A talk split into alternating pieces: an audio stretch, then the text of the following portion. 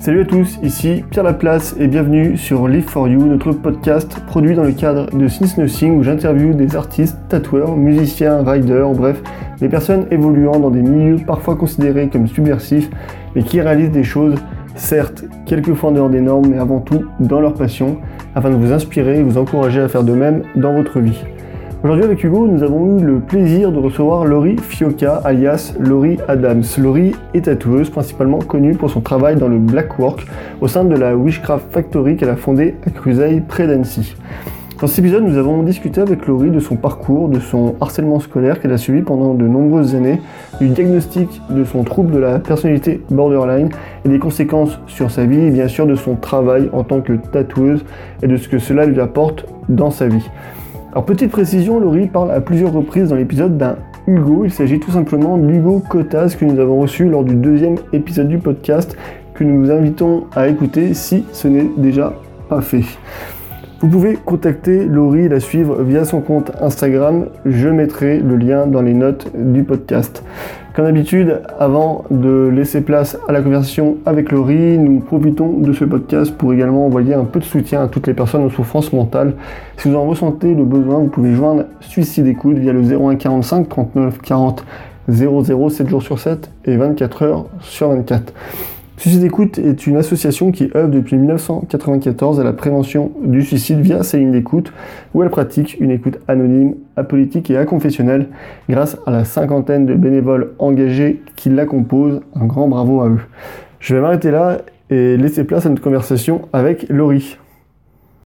Vous avez plus de 26 ans, le sens de l'écoute, le bénévolat vous intéresse Vous êtes disponible 4 heures par semaine en région parisienne Rejoignez l'équipe de Suicide Écoute. Depuis 1994, l'association Suicide Écoute permet à chacun de trouver une oreille attentive et anonyme 24 heures sur 24 et 7 jours sur 7. Suicide Écoute vous propose une formation adaptée afin de venir en aide aux personnes en détresse psychologique. Suicide Écoute, dans le 5e à Paris, 01 45 39 93 74. Et sur www.suicide-écoute.fr. Salut Laurie Hello Salut Donc c'est un grand plaisir de te recevoir aujourd'hui euh, sur le podcast. Enfin, tu nous reçois chez toi. Ouais, mais c'est un plaisir de, de recevoir le podcast chez moi. On va, on va rentrer dans le vif du sujet euh, directement. Tu nous as parlé euh, en off qu'on a préparé l'interview de ton, de ton harcèlement scolaire que tu as vécu de la primaire au lycée. Tu nous l'as expliqué par le fait que tu étais différente. Est-ce que tu peux nous expliquer un peu tout ça, justement, en quoi tu étais différente et, et puis les conséquences de tout ça Alors, euh, mes premiers harcèlements, je me souviens que c'était physique, notamment parce que j'ai les oreilles décollées. Alors maintenant, comme j'ai les gros écarteurs euh, que j'ai fait d'ailleurs pour ça, en fait, parce que du coup, maintenant que j'ai les écarteurs, les gens voyaient plus que j'ai les oreilles décollées, mais euh, avant, on m'appelait Dumbo, ou alors, c'est pareil, j'ai toujours eu. Enfin. Des petites, tu vois, les filles, elles avaient les seins qui poussaient assez rapidement. Moi, moi, j'avais pas de seins, mais j'avais plutôt, j'avais plutôt des fesses, donc je me faisais plutôt insulter par rapport à ça, parce qu'à l'époque, quand t'es en primaire, euh, c'est pas, euh, voilà, c'est pas les normes euh, qu'on, t'impose. Et ensuite, euh, ma maman, elle est tombée malade quand j'avais 6 ans. Enfin là, le, coup d'effort, mais ça, c'était un peu en même temps. Mais euh, elle est tombée malade quand j'avais 6 ans. Elle a eu un cancer du sein.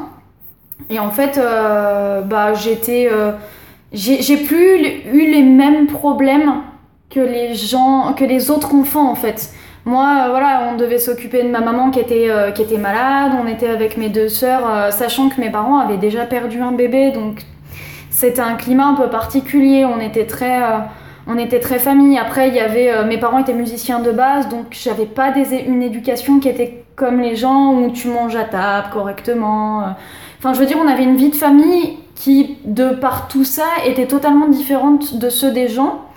Et euh, à côté de ça, moi, j'avais pas la même logique. J'avais des facilités à l'école et en même temps, j'avais tendance à pas trop apprécier l'autorité en termes généraux. Donc en fait, il y avait plein de choses qui se, qui, qui, qui, qui, se mangeaient et qui faisaient que voilà, je m'entendais pas forcément euh, avec les enfants de mon âge notamment. Et, euh, et puis bah voilà, après, bah, comme elle était malade, ils venaient me chercher euh, des fois en retard à l'école, donc j'étais la seule qui restait, ou alors on, voy- on les voyait pas beaucoup, notamment là où il y avait euh, toujours des gens qui accompagnaient à l'école. Moi, on voyait pas trop mes parents. euh, je me souviens une fois, en plus, alors ça c'est vraiment le coup du sort, c'est que j'habitais à côté d'une... euh, ma maison de famille si tu continuais le chemin, elle est vraiment au fin fond de rien en fait. Elle est au fin fond des champs, à côté de la ferme, et plus loin, très loin, il y a une station d'épuration.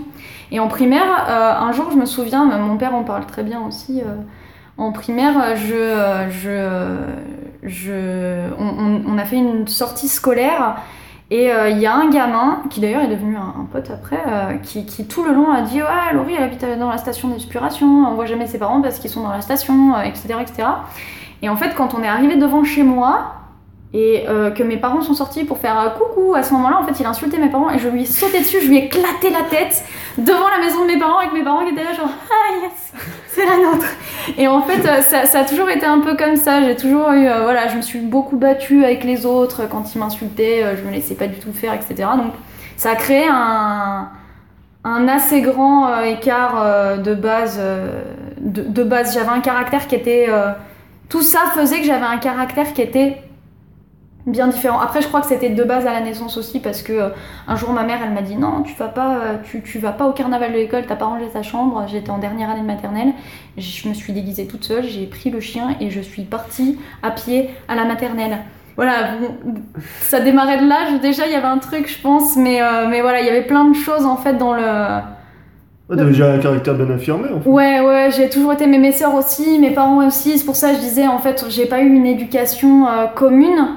Voilà, mes parents avaient un, métier qui était peu commun, une façon de vivre qui était peu commune. On avait tous des caractères qui étaient très affirmés.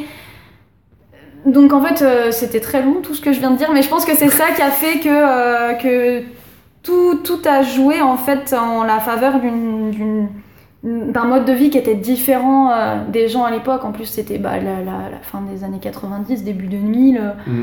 Euh, c'était pas aussi ouvert qu'aujourd'hui. Donc voilà, ça, ça, je pense que ça jouait quand même pas mal.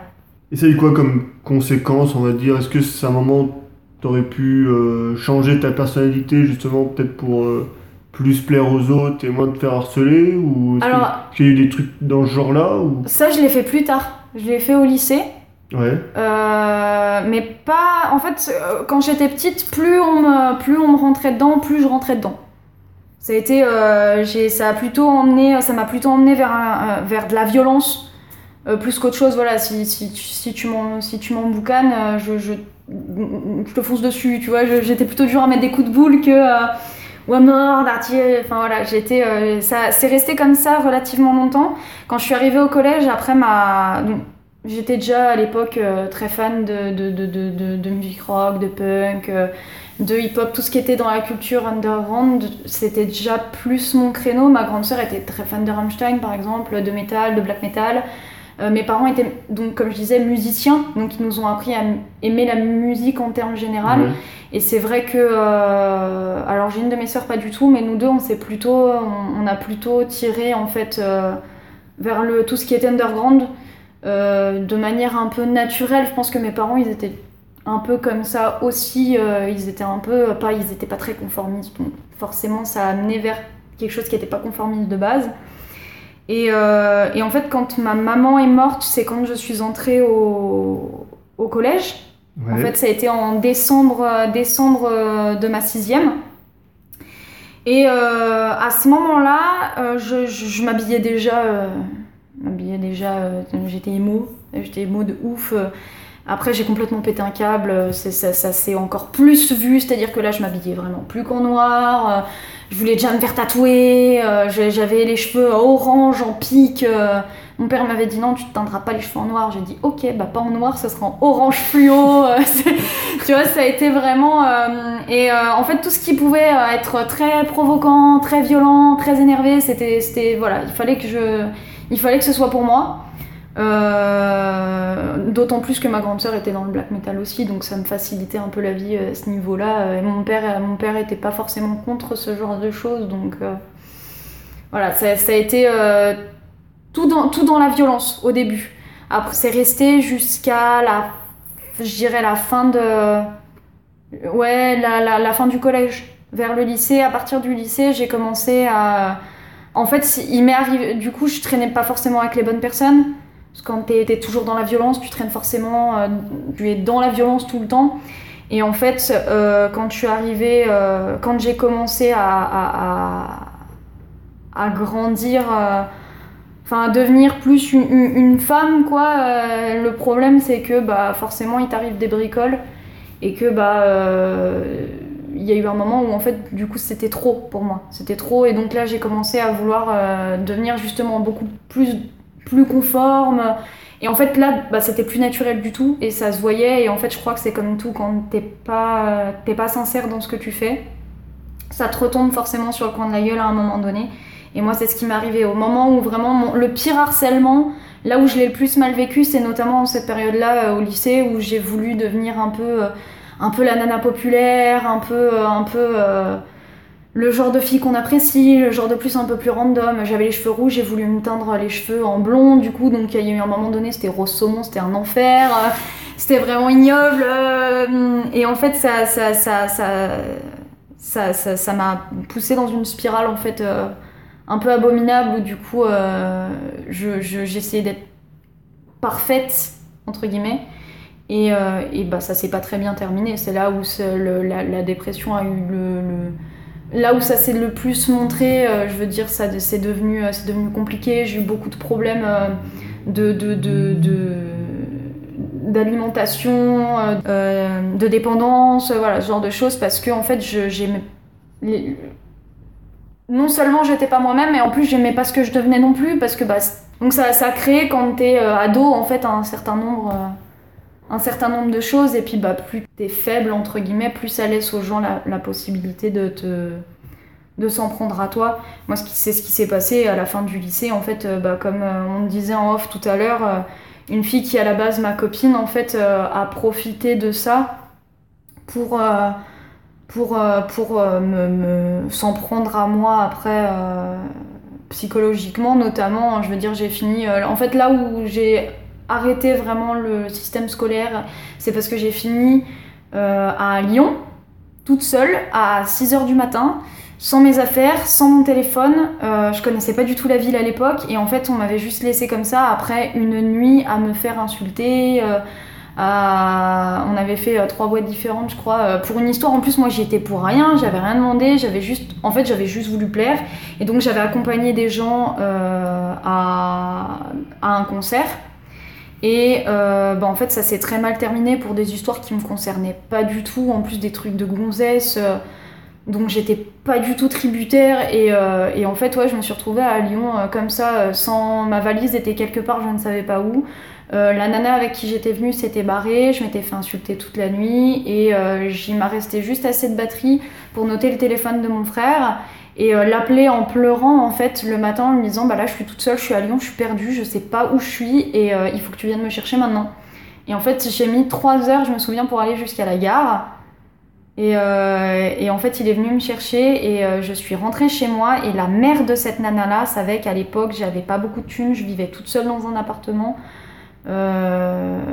Et en fait, elle- elle a senti comme elle a senti l'embrouille et en fait, elle m'a apporté un sac de bouffe parce que euh, elle a fini par savoir que moi j'avais donné tout mon fric à ces gens-là sur ce week-end-là.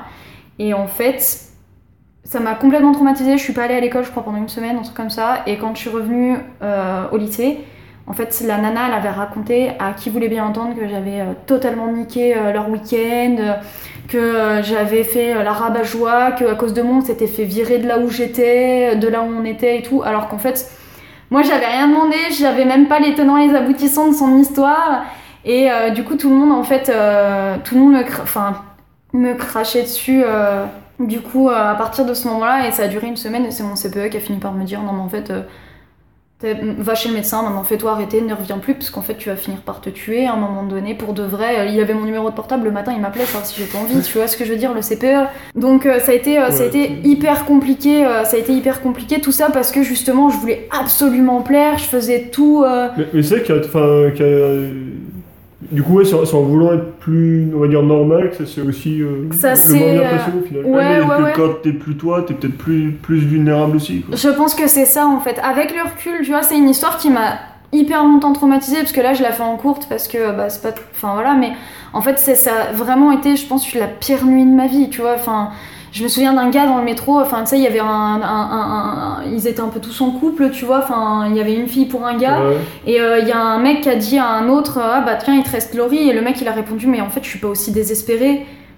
Euh, tu vois, enfin, je m'en- je- c'est des trucs, je m'en souviendrai toute ma vie, ça traumatise complètement, tu vois. Genre après, comment est-ce que. En plus, j'étais plus grosse, j'avais des problèmes, encore une fois, d'alimentation. Euh, donc je faisais. euh, j'ai j'ai toujours fait de l'anorexie boulimie depuis que je suis jeune. Et euh, là, en l'occurrence, mon poids le plus bas était à 42 kg et mon poids le plus haut à presque 70. Donc là, on était plus dans l'ordre des 70. Donc j'étais quand même particulièrement ronde, sans être grosse non plus, mais voilà, j'avais des formes. Euh, et, euh, et en fait, je, je, je, je- aussi pour ça, tu vois. Cette même meuf, un jour, a voulu qu'on aille en boîte à l'époque pour le concert d'Aurel San. Euh, et en fait, c'était un pote à elle qui devait. euh, non, pour son anniversaire, je crois, parce que c'est arrivé deux fois la même blague. euh, parce que moi, tu sais, genre, comme tu veux plaire, tu continues, tu sais, Ouais, tu- ouais. tu continues d'y croire. Et en fait, cette même meuf, elle a dit Ah, c'est mon anniversaire, viens, on va en boîte et tout. Et euh, mon pote qui est barman là-bas, il va nous faire passer parce qu'il habite au-dessus, il y a un appartement au-dessus du pop plage et tout. Et en fait, elle, moi, je lui ai dit Mais j'ai pas de fringues pour aller en boîte, moi, t'es pas du genre à aller au pop plage.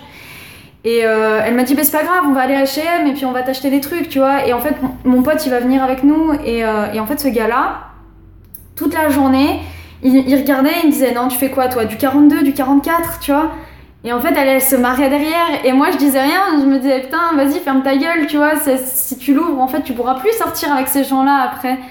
Et en fait, euh, je suis sortie, je suis sortie de cette journée-là, pareil, je pleurais toutes les larmes de mon corps. euh, et euh, je crois que c'est, je sais plus si c'était la première ou la deuxième. La deuxième fois, elle m'a carrément laissée devant la boîte en fait.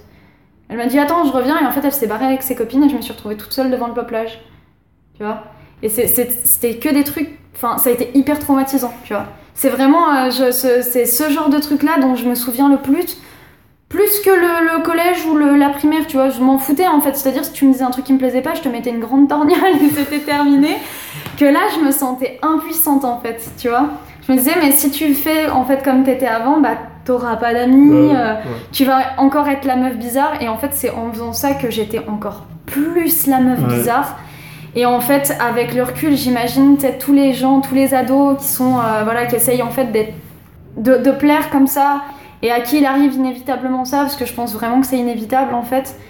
Euh, c'est, je crois que c'est vraiment le pire, tu sais, en termes de. On, croit que ça arrive que dans les films, genre de truc, tu sais, euh, notamment le truc de Lyon, on croit euh, qu'on est dans euh, 13 Reasons Why, et en fait, non, non, ça, arrive vraiment, genre, il y a des gens, ils le font, et ils se rendent pas compte du mal qu'ils font, parce que ça, c'est que des gens que j'ai recroisés par la suite, et qui derrière m'ont vraiment parlé.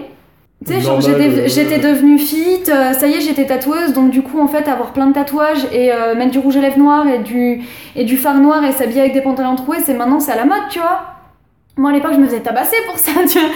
Et, et- et genre, euh, vraiment, ces gens, ils me parlaient, mais normal. Le mec qui me disait, ouais, 42-44, je l'ai recroisé en... au Gotham, je crois. Au Gotham à ce moment-là. Et en fait, euh, vraiment, le mec, il m'a dragué. Ouais, je te reconnais et tout. Et vraiment, il m'a dragué. Et moi, j'étais là, genre, mais t'as pas honte, tu vois, genre? Et euh, et c'est, vraiment que des gens euh, que, que, ouais, que j'ai recroisés par la suite et qui, qui, qui faisaient en fait comme si de rien n'était, alors que concrètement, il y a un moment donné, j'aurais pu me tuer à cause d'eux, tu vois? Et que eux, ils en ont même pas conscience en fait. Ils en ont même pas conscience. Dans le même ordre, euh, le, le fait de traîner avec des gens qui sont entre guillemets particulièrement violents, j'ai traîné avec. Avec euh, tout, tout, tout ce qui est possible en termes de underground. Tu vois, j'ai traîné avec les glameux de, d'Annecy, je traînais avec les skateurs, je traînais bah, à l'époque Bonlieu, tu vois. J'ai fait partie des banlieues arts et euh, il y a des gens, pareil, qui m'ont causé des, des bricoles graves en termes de harcèlement et qui, à l'heure actuelle, ne s'en rendent pas compte, ou les gens qui nous entouraient ne s'en rendaient pas compte non plus. Parce qu'à l'époque, ce que tu pouvais faire à une fille, c'était presque normal, tu vois, dans ce genre de milieu-là. Et c'est à l'heure actuelle, c'est pareil, des gens que je peux recroiser et qui n'ont absolument aucune notion, en fait, de- du mal qu'ils ont fait euh, à moi ou à d'autres, tu vois, parce qu'on n'était pas, enfin, on était tous jeunes et il y avait, c'est, euh, c'est- c'était compliqué, ouais. Plus t'essayes de plaire et plus, euh, plus t'essayes de plaire, plus, plus ça, plus ça te rend effectivement vulnérable et plus tu, moi, c'est plus ce genre de moments-là ouais, qui m'ont qui m'ont traumatisé. Et, et à 23 ans, euh, on t'annonce que tu as un trouble de la personnalité borderline. Euh, tu peux nous en parler com- Comment ça s'est passé? Alors, en fait, euh, je vivais une énième rupture compliquée. Et euh, c'était très compliqué émotionnellement à gérer pour moi. Et donc j'ai décidé de retourner voir un psy. Parce que ça devenait, euh, même en, termes physiques, médicaux, là en fait je retombais dans mes vieux travers, c'est-à-dire euh, faire vomir, mutilation, beaucoup de problèmes de dépendance. Alors en fait j'ai jamais pris de drogue dure à proprement parler, tu vois, j'ai jamais pris une ligne de ma vie. on m'a drogué mon enfin on m'a drogué à mon insu plusieurs fois, notamment, ça c'est pas de bol mais voilà c'est comme ça. Mais par contre, de mon plein gré, jamais eu. Par contre, euh, je me shootais par exemple à la codéine ou au tramadol ou ce genre de choses qui revient au même, mais à l'époque était plus difficile, à- enfin, plus, plus facile à trouver parce que la codéine n'était pas encore interdite, même à. Enfin, je veux dire, tu pouvais ach- acheter des dafalgans codéinés comme ça. euh, Il me semble que ça, ça do- doit dater de, de, de 2014, un truc comme ça, même un petit Ouais, je crois. En tout cas, je suis presque sûre que je pouvais l'avoir euh, sans ordonnance à l'époque, donc c'était euh, plus facile à trouver. Donc du coup, euh, et puis si de toute façon euh, j'en avais besoin, je faisais en sorte de m'en faire prescrire, tu vois. Du coup, ça, ça devenait compliqué en termes en, de vie. Enfin, je veux dire, ça se ressentait sur moi. Là, j'avais déjà commencé le tatou, et en fait, euh, bah, le tatou m'intéressait même pas. J'allais au, j'allais au boulot en, en traînant des pieds, j'étais même pas intéressée par ce que je faisais. Enfin, je me levais le matin, je savais même pas pourquoi. J'étais juste pas bien, tu vois. En fait, c'est- un peu cyclique, c'est-à-dire que à chaque fois qu'il m'arrivait un truc comme ça, je retombais en fait dans, dans, ce genre de, de moment où tout devenait très compliqué, comme notamment au lycée où, où je m'enfermais chez moi euh, et je me défonçais euh, par n'importe quel moyen possible pour essayer de, de passer autre chose. Et en fait, du coup, j'ai décidé de me refaire suivre chez le psy. Parce que bon, il y a un moment donné, en fait, où c'était soit le tatou, soit la dépression. Et que je me suis dit, bah en fait, c'est quand même dommage d'avoir donné tout ce que t'as à l'heure actuelle pour euh, t'enfermer chez toi à pleurer, tu vois. Et, euh, et notamment, j'avais, euh, je travaillais donc avec Yanis à l'époque, tu vois, Yanis qui a quand même été hyper bienveillant euh, avec moi et particulièrement patient et qui m'a aussi, en termes de tatou, pas mal bougé le cul. Enfin, je veux dire, il n'a pas hésité à me dire à un moment donné, en fait, si tu continues comme ça, tu deviendras rien ni personne, tu peux, tu, tu peux remballer. Et... Bon, il m'a pas dit comme ça, mais voilà. Moi, à côté de ça, on bossait avec euh, une autre personne qui, elle, avait plutôt tendance à m'enfoncer. Pareil, tu vois, en termes de harcèlement, quand tu vis ce genre de truc, euh, moi, j'ai une, une, fois, je vivais donc ce- cette sale passade.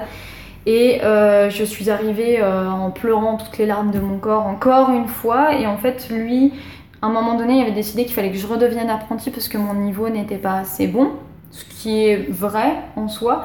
Et en fait, il m'a fait dessiner, euh, il m'a fait dessiner euh, un dessin abominable d'une meuf qui suçait un type, mettait en réa et tout.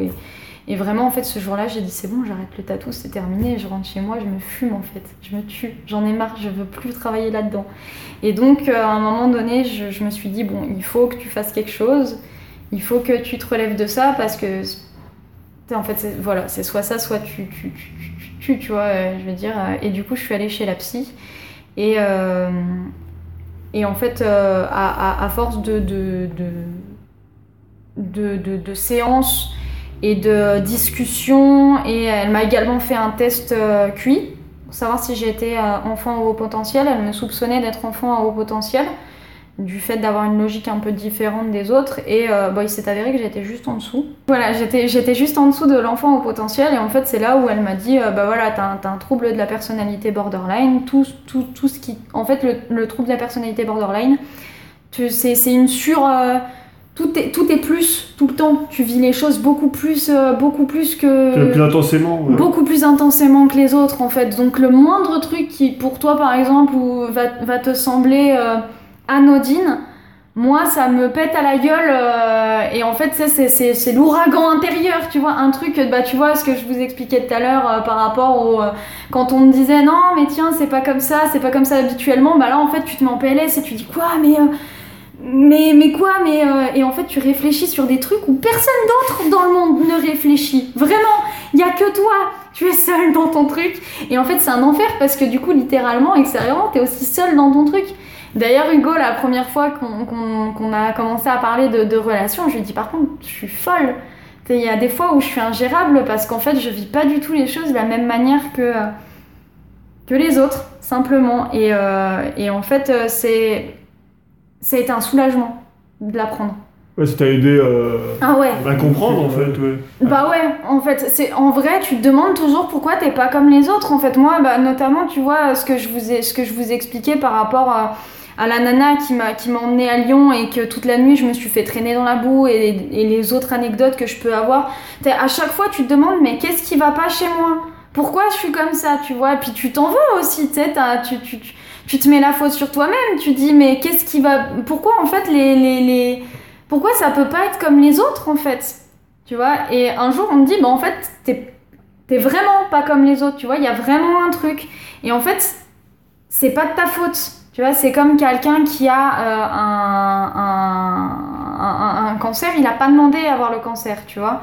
C'est pas de sa faute s'il est malade. Et bah là là c'est pareil. On me dit juste bah voilà en fait toi ta façon de, de, gérer euh, neurologiquement le, le, le, truc est différent. T'es pile poil en fait en tant que borderline, tu es pile poil entre euh, la, la, la, la, névrose et le. Enfin, c'est euh, soit, je crois que c'est soit t'es névrosé, soit t'es euh, t'es dans, la, dans la psychiatrie ou je sais plus. En fait, toi t'es pile poil entre les deux, tu vois. C'est-à-dire que tu peux, euh, tu, tu, tu, tu peux tout à fait t'imaginer des choses qui ne sont pas là, être un petit peu parano des fois. et, et ça, c'est un truc qui se ressent dans la vie de tous les jours et qui est super difficile à vivre parce que, parce que en fait, tu vois bien que les gens réagissent pas comme toi et que du coup, ils, ils je sais pas, il doit y avoir un truc, ça, ça doit se ressentir ou quoi, mais qui fait que par la suite, en fait, c'est euh, ça joue Ouais. avec tes relations, euh, tes relations sociales, tes relations amoureuses, la façon dont tu tout ce que tu entreprends, en fait, ça va jouer là-dedans. Tu vas pas du tout le voir, euh, le, le- le voir euh, de la même manière que d'autres. Et t'arrives à le gérer ça justement dans ta vie quotidienne, dans même ta vie professionnelle en tant que tatoueuse? Ouais, alors moi ça m'aide pas mal pour ma vie de tatoueuse parce que du coup je cerne vite les gens. Donc, non mais c'est pour le coup c'est- le bon côté, c'est que euh, je, comprends vite. euh, alors ça je sais pas si c'est le, TPL ou alors si c'est le, haut potentiel ou quoi, mais c'est vrai que j'ai une facilité à, cerner euh, ce que veulent les gens, comment est-ce que tu dois leur parler, comment est-ce que tu dois les rassurer, etc. Et une fois en fait que j'ai compris ça, ça a été beaucoup plus facile dans le travail.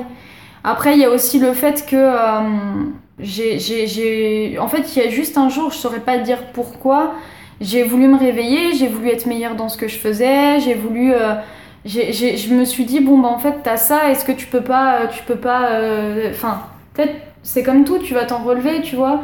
Notamment du fait que voilà, j'ai perdu ma maman tôt, je me suis dit putain c'est quand même con, en fait elle elle a pas eu le choix, est-ce que toi tu peux, est-ce que toi tu peux pas essayer de t'en sortir, tu vois. Donc euh, j'ai souvent fait le comparatif avec elle, notamment en disant bah en fait toi aussi t'as quelque chose qui va pas, mais euh, est-ce que t'as pas la possibilité de, de D'en faire une force d'en faire que- une force plus qu'autre chose, euh, plutôt que te laisser mourir de ça en fait, plutôt que de le laisser te, te consumer complètement. J'ai toujours eu plein de projets, j'ai toujours voulu, j'ai toujours voulu faire un milliard de choses et je me suis dit c'est dommage en fait de, de, de me laisser arrêter par un mur qui n'existe pas entre guillemets ou qui n'est que dans ma tête. Donc euh, j'ai essayé de me, forcer un peu à faire avec. Au début, c'était pas facile. Et puis après, en fait, je suis tombée enceinte. Et ça, euh, je pense que ça m'a sauvé la vie. Honnêtement, je, mentirais si je dirais que je suis seule maître euh, du fait que ça aille mieux aujourd'hui et que je le gère bien. Euh, je pense que c'est le fait d'avoir eu, d'avoir eu mon fils. Euh, où vraiment, en fait, c'est devenu. euh, c'est même pas que lui, il est devenu ma force ou quoi que ce soit. C'est vraiment. Ça va dans les deux sens, en fait. C'est-à-dire que bah, lui, c'est un petit être qui a besoin d'un pilier dans ce monde, tu vois. Et quand je suis tombée enceinte, je me suis posé la question inévitablement hein, de, de est-ce que qu'est-ce que tu le gardes, est-ce que tu le gardes pas, qu'est-ce que tu fais. C'était une situation générale qui était compliquée et euh, on avait une relation avec son père à l'époque qui était compliquée. Aujourd'hui, ça va beaucoup mieux, hein, mais euh, mais c'était euh, sur l'instant, on n'était pas forcément d'accord sur le sujet aussi.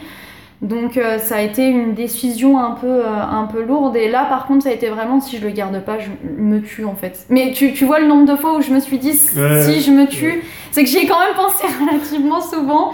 Et euh, d'ailleurs, même une fois, je suis arrivée chez la psy en, pleurant euh, toutes les larmes de mon corps. Vraiment, je me suis écroulée et je lui ai dit, mais là, je veux me faire interner.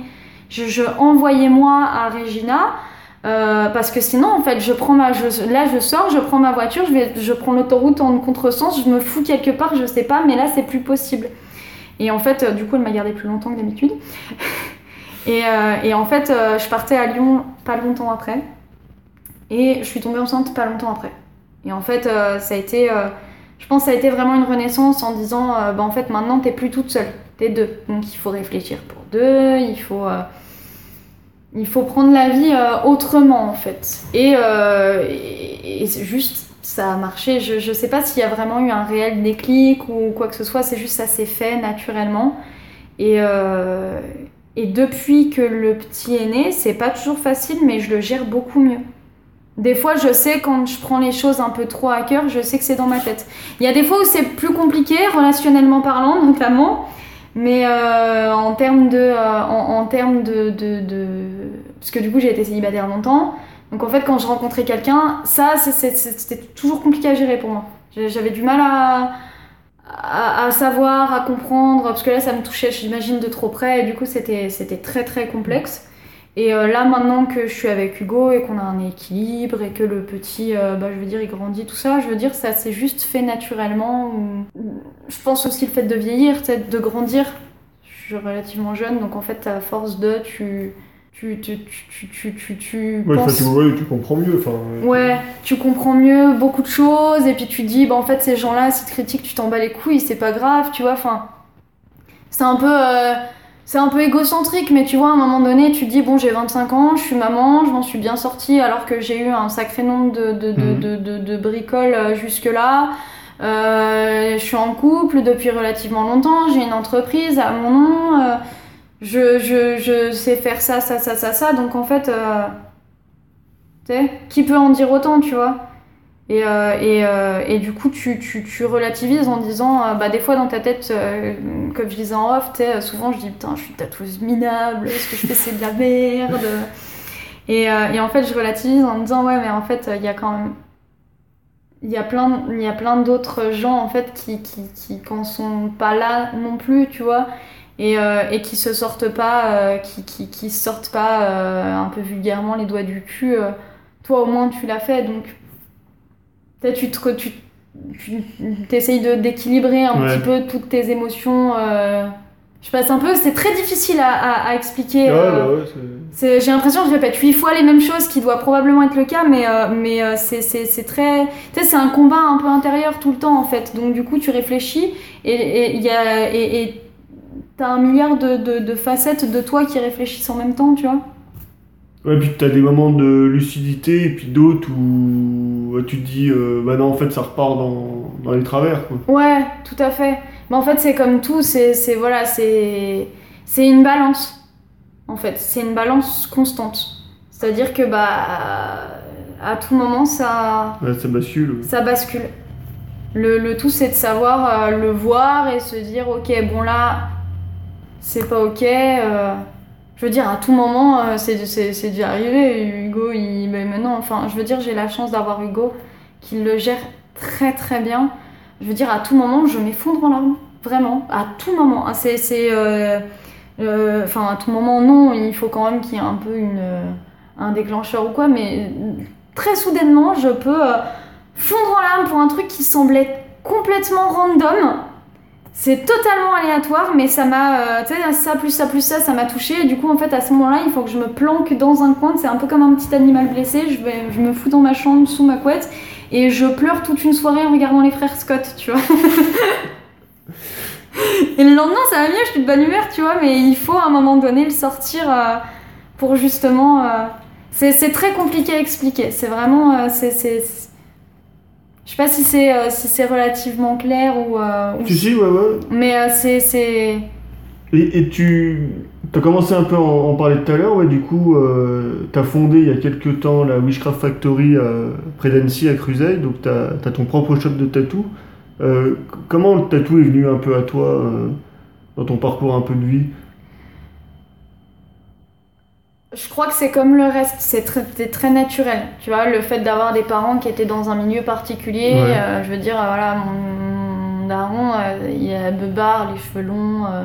Ma mère, elle était, euh, elle était hyper rock'n'roll. En fait, c'est pas qu'elle était hyper rock'n'roll, c'était complètement folle, cette dame, tu vois. Genre, elle était littéralement complètement folle, c'était incroyable.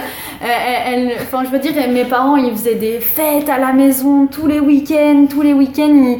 il y avait une chanson pour les hommes, une chanson pour les fans. Ils, ils finissaient complètement à poil euh, parce qu'ils faisaient des striptease. Enfin, c'était, tu sais, c'était vraiment le rock chez moi. Tu vois. Et en fait, inévitablement, dans ce genre de, de, de, de, de contexte, il y a toujours des gens qui ont des tatous. Ouais. euh, mon, mon père connaissait, euh, lui, il en a jamais fait partie, mais il connaissait des gens qui faisaient de la moto. euh, Enfin voilà, c'était. euh, Enfin si, lui, il a fait de la moto, mais pas forcément en club, tu vois. C'était vraiment des milieux qui se rapprochent les uns des autres, en fait. Donc moi, j'ai toujours un peu vu euh, ce genre de choses. Et euh, du coup, le tatou, ça m'a toujours intriguée. Je crois que j'ai demandé mon premier tatouage, j'avais 9 ans. Ah, c'est jeune. Ouais, et après j'ai après j'ai cassé les couilles à mon père à chaque anniversaire, à chaque Noël, à chaque fête, à chaque fois qu'il me demandait ce que je voulais de mes 9 ans à mes euh, 14 ans, parce qu'il a craqué à 14 ans quand même, pour dire à quel point je pouvais le faire chier. Euh, je lui demandais un tatou, je voulais absolument me faire tatouer. Ma maman s'était fait tatouer aussi. S'était fait un petit dauphin sur le sein. Euh, et en fait, ça, ça- ça, mon, mon père était pas du tout pour le tatou, c'était vraiment, c'était un traumatisme. Que maman s'était fait tatouer le sein, elle a eu un cancer du sein. Alors, il a pas fait de corrélation forcément Ouais, entre les deux. Ouais, mais bon. euh, Mais ouais, ouais. euh, en fait, elle a, elle a suivi une, une, une mammectomie, je crois. On lui a enlevé justement les seins en fait. Et à l'époque, c'était pas aussi simple qu'aujourd'hui. Et euh, du coup, on lui, a, on lui enlevé son tatou en fait. Et elle l'avait ultra mal vécu. Vraiment, ça a été. euh, c'était hyper traumatique quoi. Elle avait super mal vécu. Alors. Elle arrivait quand même à me faire des blagues, notamment elle, elle est allée voir euh, le tatoueur qui par la suite m'a formé qui lui avait fait en lui disant Ah, le tatou est super mal cicatrisé, je comprends pas. Et lui il a complètement paniqué, en fait elle lui a montré son énorme cicatrice en rigolant et euh, voilà, c'est pour dire à quel point elle était folle. Mais, euh, mais elle l'avait quand même relativement mal vécu, elle dans sa tête elle était repartie pour, pour le refaire faire une fois que c'était fait. Donc ouais, c'est vraiment quelque chose qui m'a toujours. Qui a toujours été devant moi. Là où je me suis dit, ok, je vais faire du tatou, c'est euh, ma première convention de tatouage. Ouais. J'avais 14 ans. Et euh, c'était la convention d'Evian. Et j'ai vu euh, Paul Hacker se faire tatouer par. Paul Hacker tatouer Snatch. Il m'a fait la jambe d'ailleurs par la suite à la convention de Evian aussi. C'était un de mes checklists avant de mourir à faire, de me faire tatouer par un de ces deux gars à la convention. Et en fait, je sais pas, euh, je les voyais. euh, Paul Hacker, il est, très. euh, il fait du réa, mais très gore, il est très dans les films d'horreur, etc.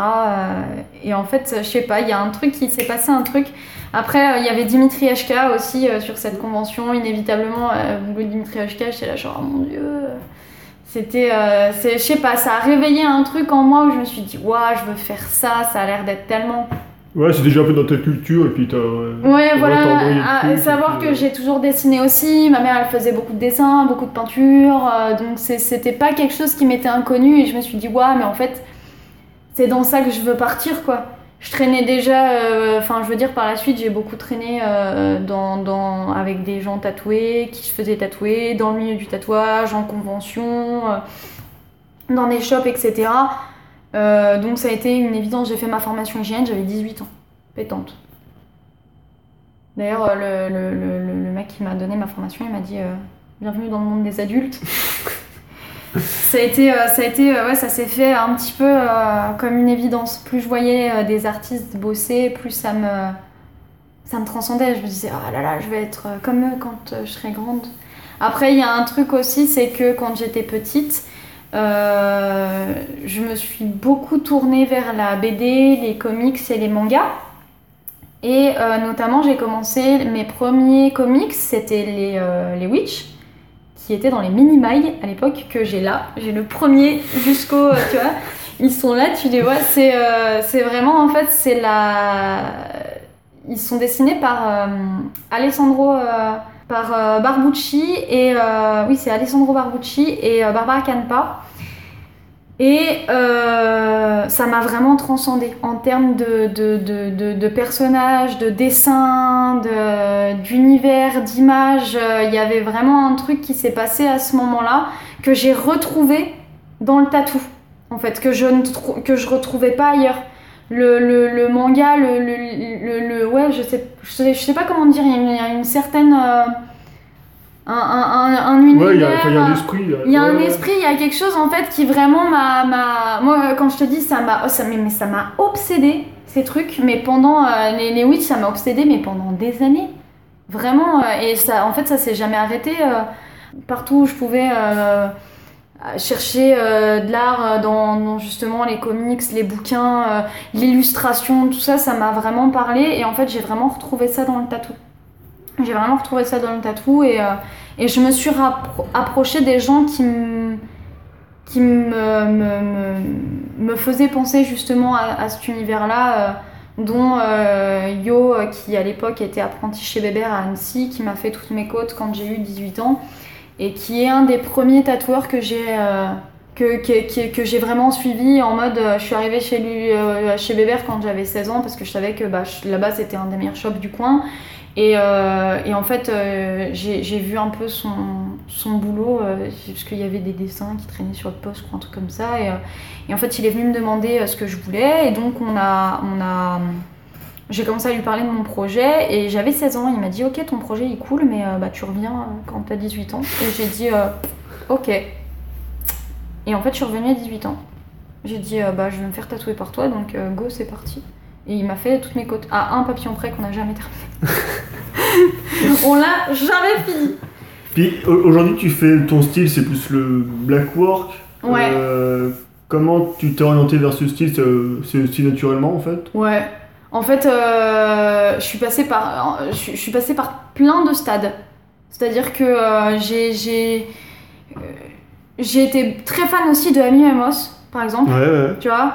Et, euh, et j'ai essayé de faire des choses un petit peu new school comme ça. Euh, j'ai vu que c'est, c'est- je, je, je, je me retrouvais pas là-dedans. Euh, et puis à l'époque, euh, c'était pas top non plus, faut dire ce qu'il y a. En termes de dessin, c'était pas fou. Euh, donc je me retrouvais pas là-dedans. J'ai essayé de faire un milliard de trucs. Et en fait, euh, à force d'essayer de faire plein de choses, euh, il y a un style euh, qui est. Je sais pas, il y a eu un. Tu vois Genre vraiment, je me Ouais, bah, Ah, c'est trop ouais, bien. ouais, tu- euh, Ouais, Ouais, tu t'es senti, ouais. Je me suis sentie ouais, à l'aise en ouais. faisant ça et puis en fait c'est resté, tu vois. Pareil, euh, je veux dire, j'ai découvert un univers qui se rapprochait plus de ce que j'appréciais avec Nico Nerdo par exemple, qui m'a fait mon bras, euh, qui m'a fait mon bras complet Tim Burton. Euh, voilà, j'imaginais personne d'autre que lui me faire mon bras euh, Tim Burton et je voulais absolument, je voulais absolument l'ancrer quelque part. Et bah voilà, notamment en suivant son travail, en suivant Matt Chaos, en suivant toute l'équipe de Der Grimm. Enfin, euh, Birkenauer maintenant est plus là-bas, mais, euh, mais voilà, euh, ce, genre de, de, de, de, personnes qui font. le, le, le, travail m'a parlé, il m'a secoué en fait, et je me suis dit, ouais, c'est trop bien, c'est je veux faire des choses comme ça. Aujourd'hui, je commence à m'en éloigner doucement parce que je reviens à ma culture de la BD, du comics, que j'ai un peu plus envie de D'explorer. d'explorer. En en faisant bah là dernièrement j'ai fait quelques portraits en fait euh, qui étaient plus dans l'ordre de ce que fait euh, de ce que fait euh, mince. Henri Strom voilà. Bref voilà ce genre de choses pareil qui m'a énormément inspiré comme je viens de pas le montrer du tout. Euh, non non le, le boulot de, de, de Henri Strom d'ailleurs je devais me faire tatouer euh, par lui. Je devais partir à Liverpool et tout et puis je suis tombée enceinte du coup, j'y suis pas allée. Mais euh, je devais faire un Tristy, le clown. euh. Mais euh, ouais, Henri Strom, j'ai suivi énormément. Ça a été, ça a été un, un- un- une grosse inspiration, autant que Nico Nerdo, je pense, dans ce que j'ai fini par faire. Et là, du coup, ju- justement, j'ai fait des portraits qui, qui étaient un peu plus dans l'ordre de ce qu'il fait lui. Et en faisant ces portraits-là, je me suis dit, putain, en fait, ça, ça me plaît comme. Ça me plaît de faire ce genre de choses, mais ça me manque. euh, tu vois, je commence à manquer un peu le fait de faire de la couleur, par exemple. Je commence à avoir envie de me tourner un peu plus vers, euh, vers de la couleur, ce genre de choses. En fait, ça évolue tout le temps. Ouais, ça évolue tout le temps. Bah, Ça c'est- évolue tout le enfin, temps. C'est comme dans tous les milieux artistiques. hein. Ouais, mais j'ai pas envie de lâcher ouais, mon, mon black black work pour autant, tu vois. Donc là, je suis en train de tester plusieurs trucs pour pouvoir euh, justement allier le, le, le, le, le, comics, la BD, euh, ce genre de choses qui finalement sont quand même très colorées. Au black work, c'est ça n'a rien- c'est c'est totalement. euh, Ouais, mais justement, c'est- peut-être qu'à un moment donné, ça a peut-être créé un, un style. euh, un truc intéressant ouais, à faire. Une patte à toi, quoi. Ouais, voilà, euh, c'est j'ai j'ai c'est venu en fait ça c'est c'est c'est comme tout, ça va et ça vient, tu vois, je crois les le, le, en tout cas, j'ai envie de me tourner vers quelque chose euh, toujours en gardant cet esprit-là. Après, il y a aussi le fait que le black work, ça se fait beaucoup, tout le monde fait ça, je veux dire euh, avant c'était un peu bizarre et maintenant je veux dire le black work c'est quand même quelque chose euh, c'est ça marche de ouf tout le temps et j'ai l'impression que je tourne en rond, tu vois, que j'ai rien à apporter de plus que ce qui se fait déjà. Et dans ma tête, si je le fais pas aussi bien ou mieux que les autres, c'est comme faire Ouais, une reprise, c'est comme faire un cover en musique et de rien y apporter en fait. Tu vois ce que je veux dire? Pour moi, ça a pas de sens. Là, c'est pareil, j'ai l'impression qu'on a fait le tour. Et euh, enfin, pas, pas que moi, j'ai fait le tour. Je, suis loin d'avoir le, le, le, le, le- le talent euh, pour dire que j'ai fait le tour du black work, tu vois. Mais en fait, j'ai l'impression que ça. Ce que le black work a à offrir a déjà été fait par des gens qui sont mille fois meilleurs que moi et, euh, et à, à qui j'arriverai jamais à la cheville. Donc, quelque part, j'ai envie de me dire, ok, ben en fait, pourquoi pas prendre ça et m'en inspirer, essayer d'aller vers autre chose et essayer de justement tirer. euh, faire. Enfin, comme, comme tout, en fait, comme tout milieu artistique, voilà, ce que tu viens de dire, de. de d'essayer de sortir de ça et pouvoir proposer d'autres choses avec. D'apporter quelque chose de nouveau, en fait. Ouais, tout à fait. Tout à fait. Il y a une question qu'on aime bien poser à la fin euh, de chaque épisode, c'est c'est qu'est-ce qui te rend le plus fier dans ton parcours de vie de tatoueuse? T'as trop envie. je suis arrivée jusque-là, putain. Non, euh, ouais, je, je. Si, si, en vrai. euh, Ah, mais C'est c'est déjà pas mal. Ouais, non, En mais. comme réponse, c'est déjà- c'est, Non seul. En fait, c'est de me dire j'ai encore quelque chose à faire, tu vois. Notamment, euh, notamment par exemple, euh, bah, pour le tatou, je suis, en recherche pour faire des choses nouvelles. Euh, la musique, j'ai encore un milliard d'idées en tête que, euh, que je fais pas, mais que je, veux, je ferai quand j'aurai le temps. Artistiquement, hors tatou, j'ai plein d'idées aussi. Il y a plein de choses en fait que j'ai envie de faire, tu vois, qu'à une époque, c'était. J'en voyais pas l'intérêt. Je voyais pas l'intérêt de- de- d'explorer ces choses-là, de. Ouais, En fait, je voyais pas l'intérêt d'explorer tout court, tu vois. Je me- J'avais pas envie de faire quelque chose pour un monde qui voulait pas de moi. Tu vois ce que je veux dire? Ouais, ouais. Et, euh, et en fait, le fait d'avoir réussi à faire exactement le contraire, de dire, bah, en fait, même si euh, j'ai l'impression qu'on veut pas de moi, dans, de, de, de, de- d'y aller quand même et de me dire, euh, tu sais, au fond, que c'est pas vrai et que, en fait, même si ça intéresse une seule personne, ou que ça inspire une seule personne, ou tu vois ce que je veux dire, même si, euh, si, si, si, si toi, ce que tu fais, ça peut attirer l'œil que d'une seule personne, c'est toujours bien, tu vois. Mais avec, avec ton. Justement, comme t'es tatoueuse aujourd'hui, tu te rends compte aussi que ton travail intéresse euh, en fait pas mal de monde, enfin, ne, ne serait-ce que tes clients finalement. Ouais, Et c'est peut-être déjà valorisant euh, de se dire, bah Mais- ouais, mais en fait, ce que je fais finalement, euh, c'est peut-être pas si nul que ça, et. euh, en fait, ça, je ça comprends toujours pas. je comprends toujours pas à quel moment, en fait, ça a intéressé quelqu'un, tu vois ce que je veux dire? C'est, terrible hein, de dire ça, mais tu sais, des fois, je suis là, et je regarde, je me dis, mais. J'ai pas. euh, je, je sais pas, j'ai. Je... C'est, effectivement, c'est hyper valorisant. C'est, en fait, c'est en tant que personne, c'est valorisant. La plupart des gens que je tatoue, je les tatoue depuis longtemps. Il y a pratiquement. C'est rare des clients que je connais pas, tu vois. Et en fait, euh, il y a des gens qui reviennent.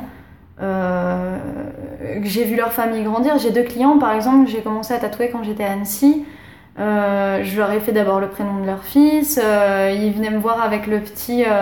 Euh, le, petit, il marchait pas. Aujourd'hui, euh, ils sont euh, mariés, ils ont eu un deuxième enfant. euh, et, euh, en fait, je leur ai tatoué, euh, je les ai tatoués quand même relativement régulièrement. C'est des gens, c'est toujours un plaisir de les avoir au shop. euh, je me dis, ces gens, ils reviennent me voir, ou même des gens que je tatouais quand j'étais à Lyon et qui viennent me voir encore aujourd'hui. En fait, je me dis, putain, euh, mon travail est pas si incroyable que ça. S'ils viennent me voir, c'est forcément que je suis sympa. Tu vois ce que je veux dire Il doit y avoir un truc, tu vois, que ce soit en tant que personne ou en tant qu'artiste. Il y a forcément un truc qui, qui, qui, qui, qui va, et ça, c'est cool, tu vois. Ça, c'est en tant que personne, en fait, c'est toujours pareil, ça t'évite d'aller te coucher le soir en te disant, bah, en fait. euh, tu, tu... En tant que, que... En fait, en tant que borderline, tu vois, t'as toujours un moment où tu te dis... euh, où, tu penses que, que, que t'intéresses pas ou que si t'étais pas là, euh, le, le...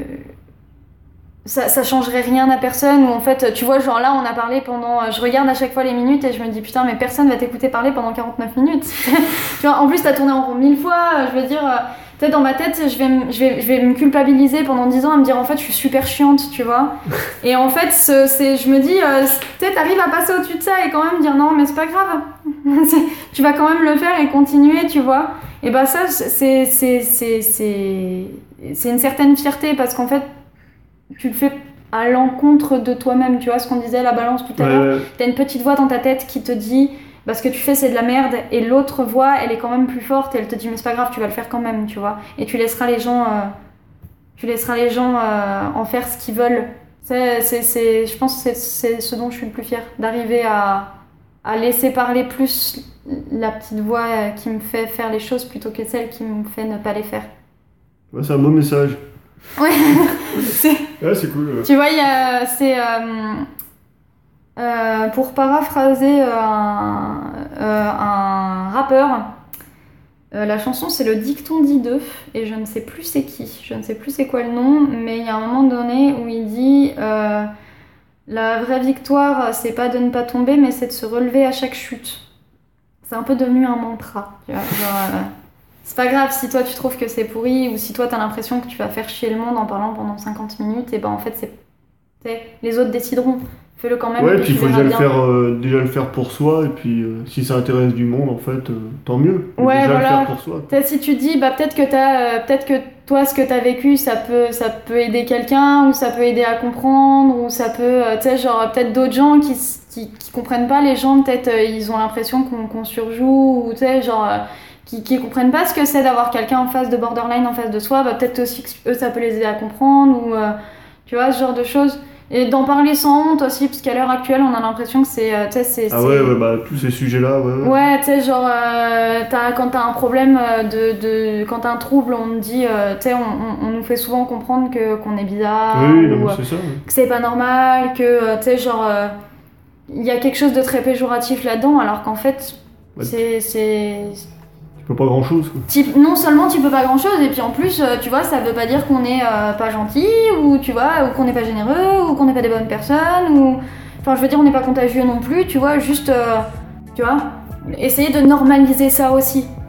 Pour euh, bah, tous des gens qui, qui, qui, qui ne le. pas forcément l'habitude de l'avoir normalisé en face d'eux. Merci, Laurie. Et ben, avec grand plaisir. Et voilà, c'est tout pour cet épisode en espérant qu'il vous a plu. Concernant les notes de ce podcast, rendez-vous comme d'habitude sur liveforyou.fr, rubrique blog, où vous trouverez tous les liens pour découvrir le travail de Laurie. Pour me contacter afin de vous proposer comme invité ou de nous proposer un invité ou tout simplement nous faire un retour, vous avez la possibilité de réaliser tout cela via la page contact du site ou via l'adresse mail que tu trouveras dans les notes de l'épisode. Afin de suivre notre actualité quotidienne, c'est direction le compte Instagram de Since en tapant since.nothing dans la barre de recherche d'Instagram. Nous vous nous vous le demandons à chaque fois, mais c'est très important pour aider au référencement du podcast. Vous pouvez laisser une note 5 étoiles, en particulier sur Apple Podcast, sur iTunes, qui sont les grandes plateformes dans le monde du podcast. Si vous ne souhaitez pas vous embêter avec tout cela, vous pouvez tout simplement partager cet épisode sur vos réseaux sociaux. Un grand merci d'avance et merci pour nous avoir écoutés. À bientôt.